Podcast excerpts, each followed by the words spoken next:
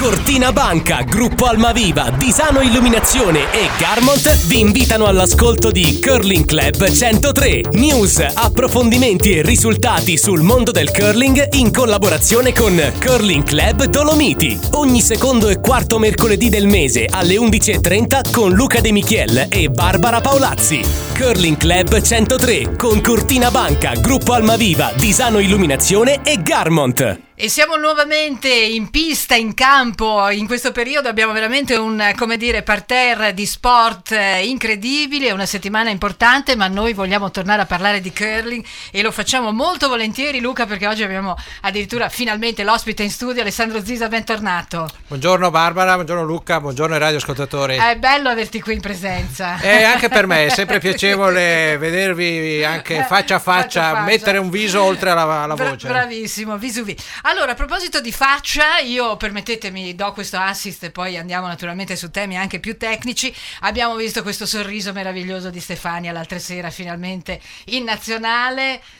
Che cosa che emozioni hai avuto Alessandro, al di là poi mh, de- della collocazione o meno? Beh, insomma, diciamo che anche questa volta Stefania ha bucato eh. lo schermo, direi che è un dato ormai consolidato nella sua eh, così piena bellezza sportiva e di quello e che riesce a trasmettere eh, attraverso lo schermo, attraverso le sue parole.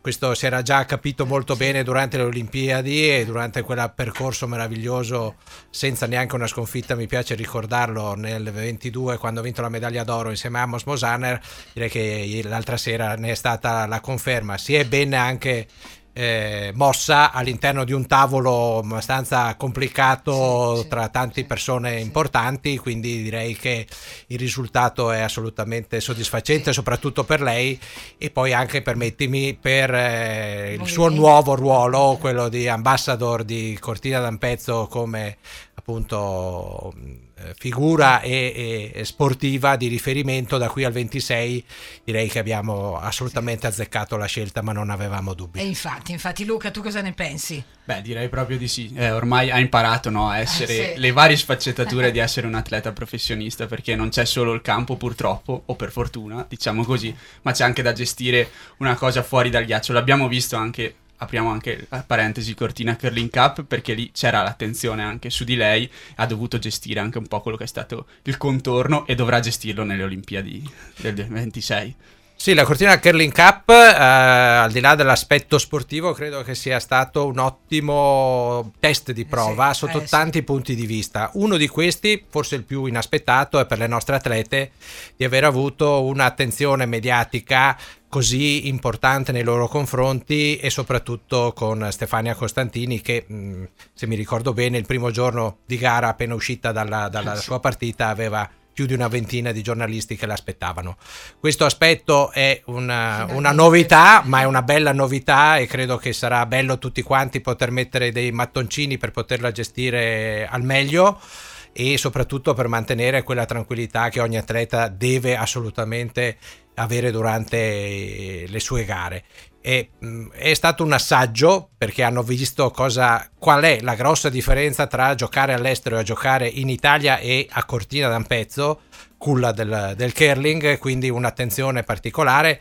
Strano anche trovarsi sugli spalti il fidanzato, la mamma, eh. il nonno, insomma, e quindi e, e, tutte le persone di riferimento del curling che oltre ad allenamento le trovi anche in una competizione così importante. Quindi nel complesso è stato un po' uno shock, ma spero positivo per le nostre atlete e per Stefania e che abbiano potuto cominciare appunto a capire, ad assaggiare quello che le aspetteranno nel 2026. Peccato un po' sfortunate comunque le ragazze che sono dovute rimanere a casa perché que- sì, eh, sì, stato... quello veramente mm. ci è dispiaciuto tantissimo, devo dire. E a tutti quanti, sì. credo soprattutto a loro perché no, beh, attendevano certo. Con ansia e, e, e, con ansia sportiva ma eh, positiva di poter scendere all'interno eh. dello stadio olimpico e di poter far vedere quanto di buono avevano, avevano già eh. fatto durante la, la fase autunnale ricordiamo che negli slam erano arrivate due volte nei quarti di finale, quindi Infatti. per questa squadra è già un grosso passo avanti e quindi poter eh, essere applaudite appunto da tutte le persone amiche di Cortina dimostrando sul campo il loro valore era un'aspettativa eh, legittima eh, sì, e, eh, sì. e, di grande eh, attesa per loro. Vabbè, ci sarà, ci sarà un'altra occasione, ci saranno altre occasioni, insomma peccato che è stato un, dire, un, incrocio sfortunato che due atlete si sono ammalate proprio, proprio. nei giorni precedenti e quindi questo ha messo un po', vero Luca, un po' in difficoltà la, la, squadra, tu hai anche potuto come dire, vederle e, e, constatarne alcuni, alcuni aspetti. Sì, sicuramente come ben dicevi tu, giocare in tre cambia un po' tutte le dinamiche no? di una squadra, questo si è visto sul ghiaccio, la squadra italiana è uscita, poi è riuscita comunque a qualificarsi ai playoff, è uscita ai quarti di finale dopo quattro end con le coreane di gym, tra l'altro, parentesi anche sulle coreane di gym, molto apprezzate dai bambini, no? esatto. sì, sì, era una squadra molto simpatica, erano molto ricercate dai bambini. E mh, appunto, purtroppo la nazionale italiana non ha potuto esprimersi al meglio, ha dovuto saltare anche il quarto impegno con lo slam in Canada che si è svolto nella scorsa settimana, però questo è diciamo una, uno stop che può starci durante una stagione, adesso c'è un mondiale da preparare al massimo, vero? Ci sono, sì, sono incidenti di percorso, ma uh, incidenti normali, nel senso che magari funzionasse tutto a meraviglia, credo che appunto possano tornare utili anche per... Eh, eh, fare alcune verifiche e potersi mettere in gioco anche in condizioni di difficoltà e capire anche dove migliorarsi. Adesso mh, mm, stanno facendo degli allenamenti a Cortina in maniera molto assidua e questo fine settimana andranno a Berna per eh, la, il Bern, Bern Ladies Cup che è un'altra tappa del Walkerling Tour molto importante e quindi speriamo che da qui possano riprendere il quanto si era interrotto quest'autunno e avvicinarsi in maniera bella e tecnica in vista dei mondiali che è l'ultimo l'ultimo banco di prova, anche se eh, ricordiamo che a metà febbraio ci sono le finali nazionali, cosa a cui come Curling Club teniamo molto certo. e anche la squadra di Stefania assolutamente ci tiene a riconfermarsi eh, speriamo, eh, incrociamo le dita mh, per la quinta volta campionesse d'Italia consecutive e quindi questi sono i tre step che ci portano alla fine della stagione.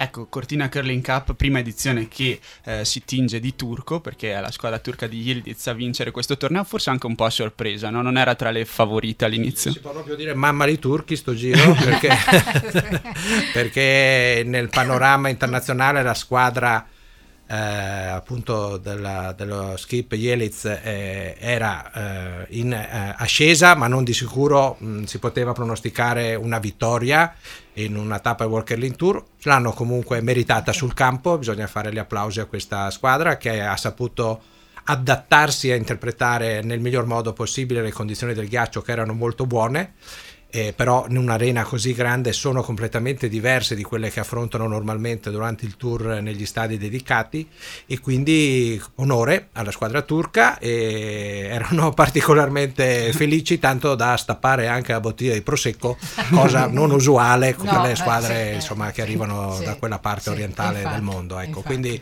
eh, comunque questo è stato un risultato che ha dato maggiore eh, riscontro anche a livello internazionale perché proprio la notizia della squadra turca come vincitrice sulla Svaller eh, ha avuto un, un, buon riscontro. Ecco, tutto sommato poi, come dicevamo anche fuori onda, tutte e dieci le squadre no? hanno apprezzato questa prima edizione della Curling Cup, la, l'organizzazione firmata Fondazione Cortina e Associazione Curling Cortina e quindi bilancio super positivo anche dal punto di vista organizzativo. No? Sì, permettetemi di, eh, eh. mi prendo un minuto per ringraziare, ringraziare tutto lo staff del Curling Dolomiti eh, per il lavoro svolto che è stato molto molto intenso insieme a quello di fondazione. Era una prova anche per noi perché è la prima volta che insieme in collaborazione eh, prepariamo e mettiamo in campo una tappa di Coppa del Mondo eh, che è molto impegnativa soprattutto dal punto di vista tecnico, quindi veramente ringrazio di cuore tutti i, i miei collaboratori perché una volta di più abbiamo dimostrato che la squadra eh, funziona, la squadra è molto motivata e la passione che ci anima da tanti anni eh, è risultata vincente anche in questa occasione, insieme alla professionalità eh, altrettanto importante della fondazione che eh, appunto con, con i suoi mezzi ha reso possibile che la manifestazione risultasse perfetta eh, non al 100% onestamente, Vabbè, ma possiamo era un test, era un test no? abbiamo visto che ci sono delle cose da migliorare, però diciamo che al 90% è andato tutto bene e quindi c'è grande soddisfazione nel circuito internazionale. Tanto, eh, questo come dire, ci mettiamo una piccola medaglia sul, sul petto, che il, il, comitato della World Curling Tour, che è arrivato in tutti i suoi componenti, il presidente e il vicepresidente, eh, ci ha dichiarato che nella, nella, nella, sessione di lavoro che abbiamo avuto il sabato mattina, che come organizzazione, qualità di gioco, del ghiaccio, insomma in generale, la tappa di Cortina, pur essendo la prima eh, edizione, risulta la seconda migliore tappa del Walker Lin Tour in Europa questo è una, noi, grande, insomma, soddisfazione. una grande soddisfazione. È una promozione che, a tutti i livelli. Esatto, che mi prendo ma che giro eh. a tutti quelli che hanno assolutamente certo. reso possibile questo risultato. E l'altro aspetto molto bello e che forse vale ancora di più è appunto il, eh, i riscontri positivi di tutte le squadre che sono venute a giocare. E questo sarà anche tra l'altro il miglior passaparola, la migliore pubblicità che potevamo sperare e quindi negli anni a venire, quando ci saranno le future edizioni della Cortina Curling Cup, credo che eh, faranno, come dire, sgomiteranno per venire a giocare a Cortina perché il risultato è stato veramente ottimale. E questo è un po' è molto bello, un po' quello che succede da tanti anni in Coppa del Mondo di sci femminile dove le atlete sono innamorate di Cortina, sì. a dir poco, e quindi la professione, insomma, non arriva nulla per caso. Ecco e, quello su cui dovremmo puntare eh. un po' tutti quanti sul, insomma, Cortina quest'anno è eh, la località di montagna che eh, ospiterà il maggior numero di gare di Coppa del Mondo nell'arco alpino. Eh, questo eh, chiaramente è molto impegnativo per tutti i vari ambiti, che sia lo snowboard, la, certo, lo sci alpino, lo sci alpino il curling, il fondo e quant'altro. Le para, le, certo, non lunedì arrivano anche le gare per paraolimpiche, paraolimpiche e, eh. e, quindi è, un, è veramente un, un, un, test stress eh, molto bello da affrontare però eh, i volontari e la, le varie organizzazioni delle competizioni rendono possibile questo in maniera eh, molto professionale il, eh, ed è quello che noi dobbiamo mettere in campo e essere pronti a sfruttare quando ci saranno le Olimpiadi. Cioè tutte le nostre professionalità sportive e organizzative sono consolidate, sono riconosciute, sono una garanzia per chi vuole venire a Cortina a fare una gara e questo va bene sia per Cortina ma anche per tutto il comprensorio perché è accaduta, eh, a piace sempre ricordare che Cortina fa da capofila ma poi fino a Belluno abbiamo bisogno di tutti. Ottimo. direi, direi. Ecco, tra questi professionisti, tra l'altro, c'è anche eh, della gente che si è impegnata moltissimo per il ghiaccio. Non è una cosa facile. Tra poco avremo in collegamento Ivan Moglia, che è un po' ah, il capo delle ice maker no? di, di, Cortina, e non solo, perché ormai è una figura inter- internazionalmente riconosciuta. E tra questi professionisti, chiamiamoli professionisti, perché c'erano anche i quattro ragazzi del Team Colli che ho visto che si sono spesi in tutto e per tutto però poi sono scesi anche sul ghiaccio, no? In questa settimana sono andati in Svizzera a San Gallo, anche lì una buona prestazione. Sì, sono polli e anche valenti, devo dire, questi ragazzi, eh, lasciatemi la battuta, ma sono stati veramente eh, una parte indispensabile nella, uh, nell'organizzazione della Cortina Kelling Cup e non si sono risparmiati questo è tra l'altro un altro aspetto bello che i giovani prendano in mano e, e, e facciano la parte da leone nell'organizzazione mh, sotto come dire, una guida eh, di esperienza, però sono i giovani secondo me che sono chiaramente il futuro e, da, e a loro dobbiamo puntare non solo dal punto di vista sportivo. Si sono rimboccati le maniche, sono partiti e sono andati a San Gallo a fare una prova del Walker Tour maschile e eh, non soddisfatti dell'organizzazione della Cortina Curling Cup ce l'hanno messa tutta, sono arrivati per la prima volta nei playoff in una competizione così importante, quindi anche lì eh, ci sono dei sicuri aspetti positivi di crescita di questa squadra di ragazzi molto giovani sul quale puntiamo molto per il futuro del curling maschile, hanno davanti a sé eh, dei mostri eh, al momento irraggiungibili perché sono la squadra del Team Retornaz è sicuramente eh, la squadra più forte in questo momento nel panorama del curling mondiale, però a seguire eh, sicuramente eh, il team Colli può dire una parola, dirà una parola importante, mi auguro che possano proseguire tutti e quattro in maniera eh, come dire, proficua e professionale, più professionale possibile e non so se per queste Olimpiadi, ma per quelle che verranno il futuro del curling anche in campo maschile è in buone mani. Benissimo, allora io direi se siete d'accordo, brevissima pausa e poi il nostro ospite. Cortina Banca, Gruppo Almaviva, Disano Illuminazione e Garmont vi invitano all'ascolto di Curling Club 103. Rientriamo quindi dopo la pausa, seconda parte di Curling Club 103 con eh, Ale Zisa e Luca De Michiel. Siamo collegati anche con Ivan Moglia. Ivan, benvenuto a Radio Club. Grazie, buongiorno a tutti. Eccoci qui. Eccoci, beh, sull'onda di quanto dicevamo prima, no? della cortina Curling Cup, tra i protagonisti mettiamo anche chi lavora dietro le quinte e dunque chi si è adoperato per il ghiaccio dell'Olimpico. Ecco, Ivan, se ci dici un po' eh, com'è andata secondo te questa prima edizione della cortina Curling Cup? Ah, la prima edizione della Curling Cup secondo me è stata un'edizione di grande successo. Tutti gli atleti sono stati soddisfatti delle condizioni che hanno trovato all'interno dello stadio e dal mio punto di vista sono rimasto molto molto soddisfatto per le condizioni che abbiamo trovato. Un grazie soprattutto a Fondazione Cortina e al Comune che ci hanno permesso di organizzare la manifestazione. Ecco, hai trovato delle particolari difficoltà perché mi sembra un po' ecco, il sentore quello che c'era che in uno stadio così grande non è semplice preparare un ghiaccio perfetto come è stato poi. Sì, le difficoltà più grosse sono state nella gestione delle temperature dell'aria, ma anche lì appunto grazie agli interventi sono, è stato possibile accendere il riscaldamento e quindi appunto avere le migliori condizioni possibili per i giocatori. Il mio lavoro è abbastanza complicato perché oltre all'aria devo far collaborare insieme anche i sassi, le temperature del ghiaccio è una cosa che è tutto insieme, è un insieme di cose che poi rendono la superficie molto giocabile. Ecco, e tra l'altro eh, questo è un lavoro che richiede molto tempo, no? Mi sembra di aver capito che avete passato anche più di 10 ore consecutive sul, sul ghiaccio tra una cosa e l'altra. Sì, per l'installazione del ghiaccio normalmente servono almeno 5 giorni con una media di 12-13 ore al giorno di lavoro e durante le manifestazioni noi di solito entriamo sul ghiaccio due ore prima dell'arrivo degli atleti e usciamo un'ora dopo la fine delle partite. quindi, quindi, sì, di solito sono 17-18 ore quando le manifestazioni prendono il via. Ecco, ci vuole anche tanta passione, no? Immagino da dove nasce un po' questa tua, tua passione per l'ice? Vai, vai. La passione mi è stata passata per il gioco sicuramente da mio padre e da tutti i, i vecchi pionieri del curling in Italia. E l'ex presidente della federazione italiana mi ha, mi ha, proposto nel 2000 di andare a lavorare in Svizzera con il nostro ex allenatore e da lì un po' è nato l'amore e la passione per questo lavoro.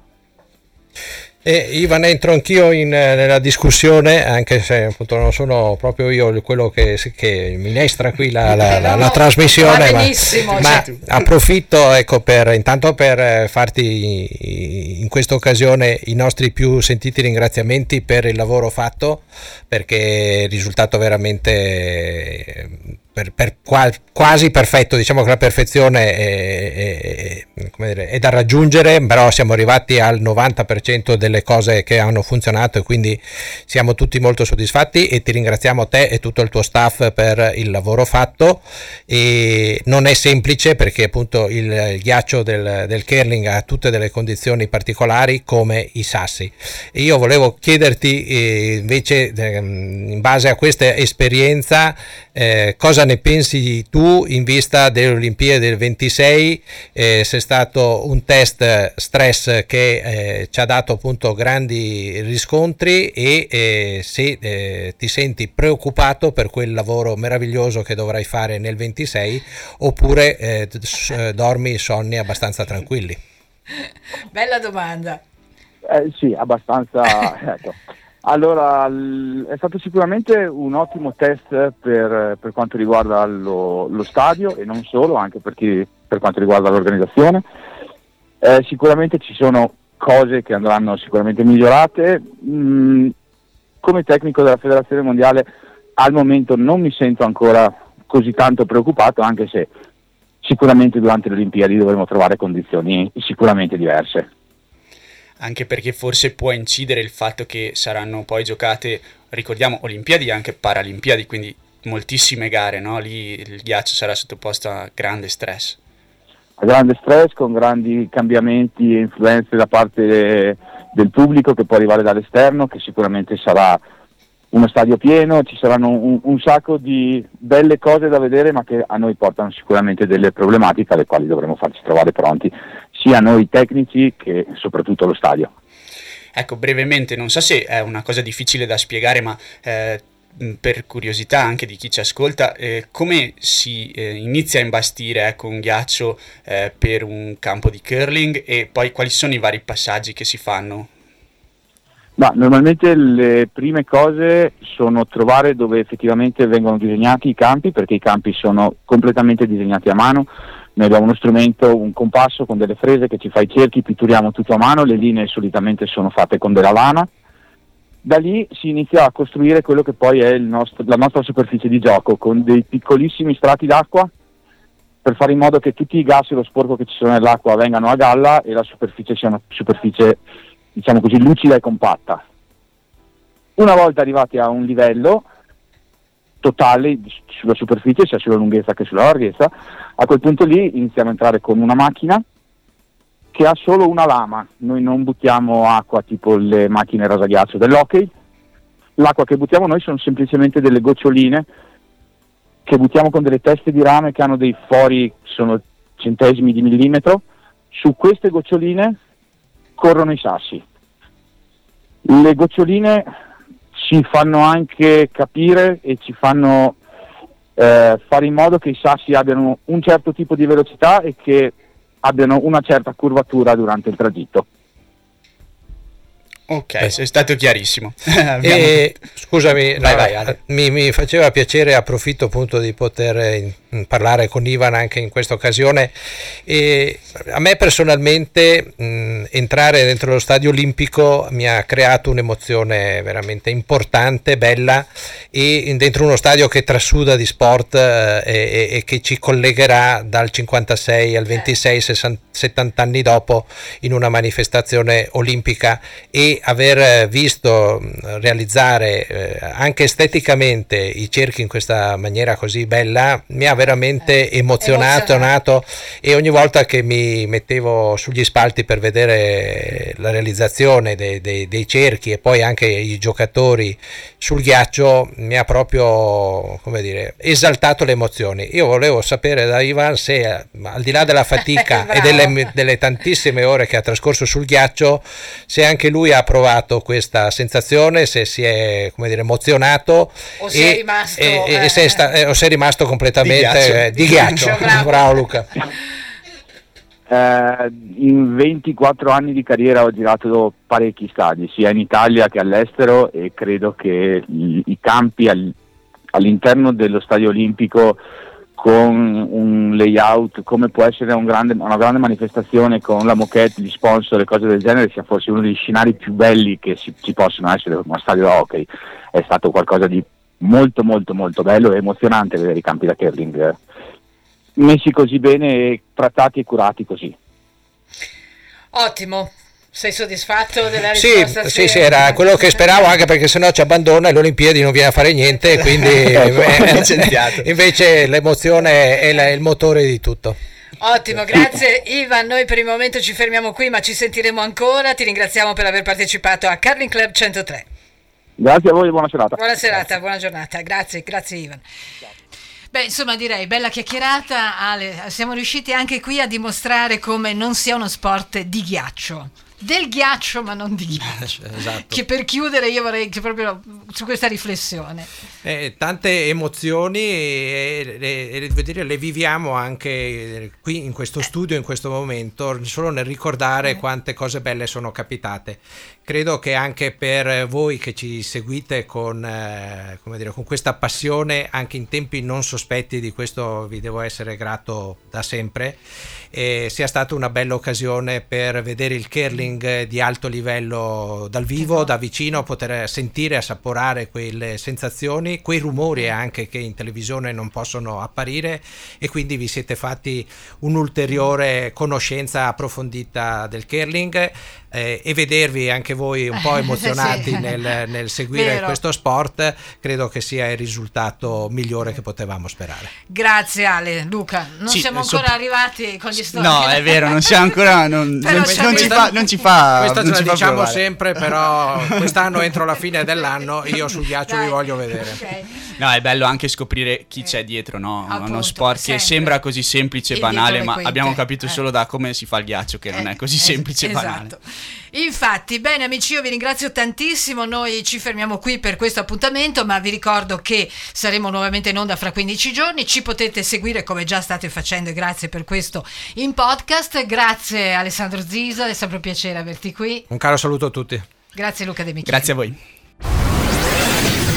Cortina Banca, Gruppo Almaviva, Disano Illuminazione e Garmont vi invitano all'ascolto di Curling Club 103. News, approfondimenti e risultati sul mondo del curling in collaborazione con Curling Club Dolomiti. Ogni secondo e quarto mercoledì del mese alle 11.30 con Luca De Michiel e Barbara Paolazzi.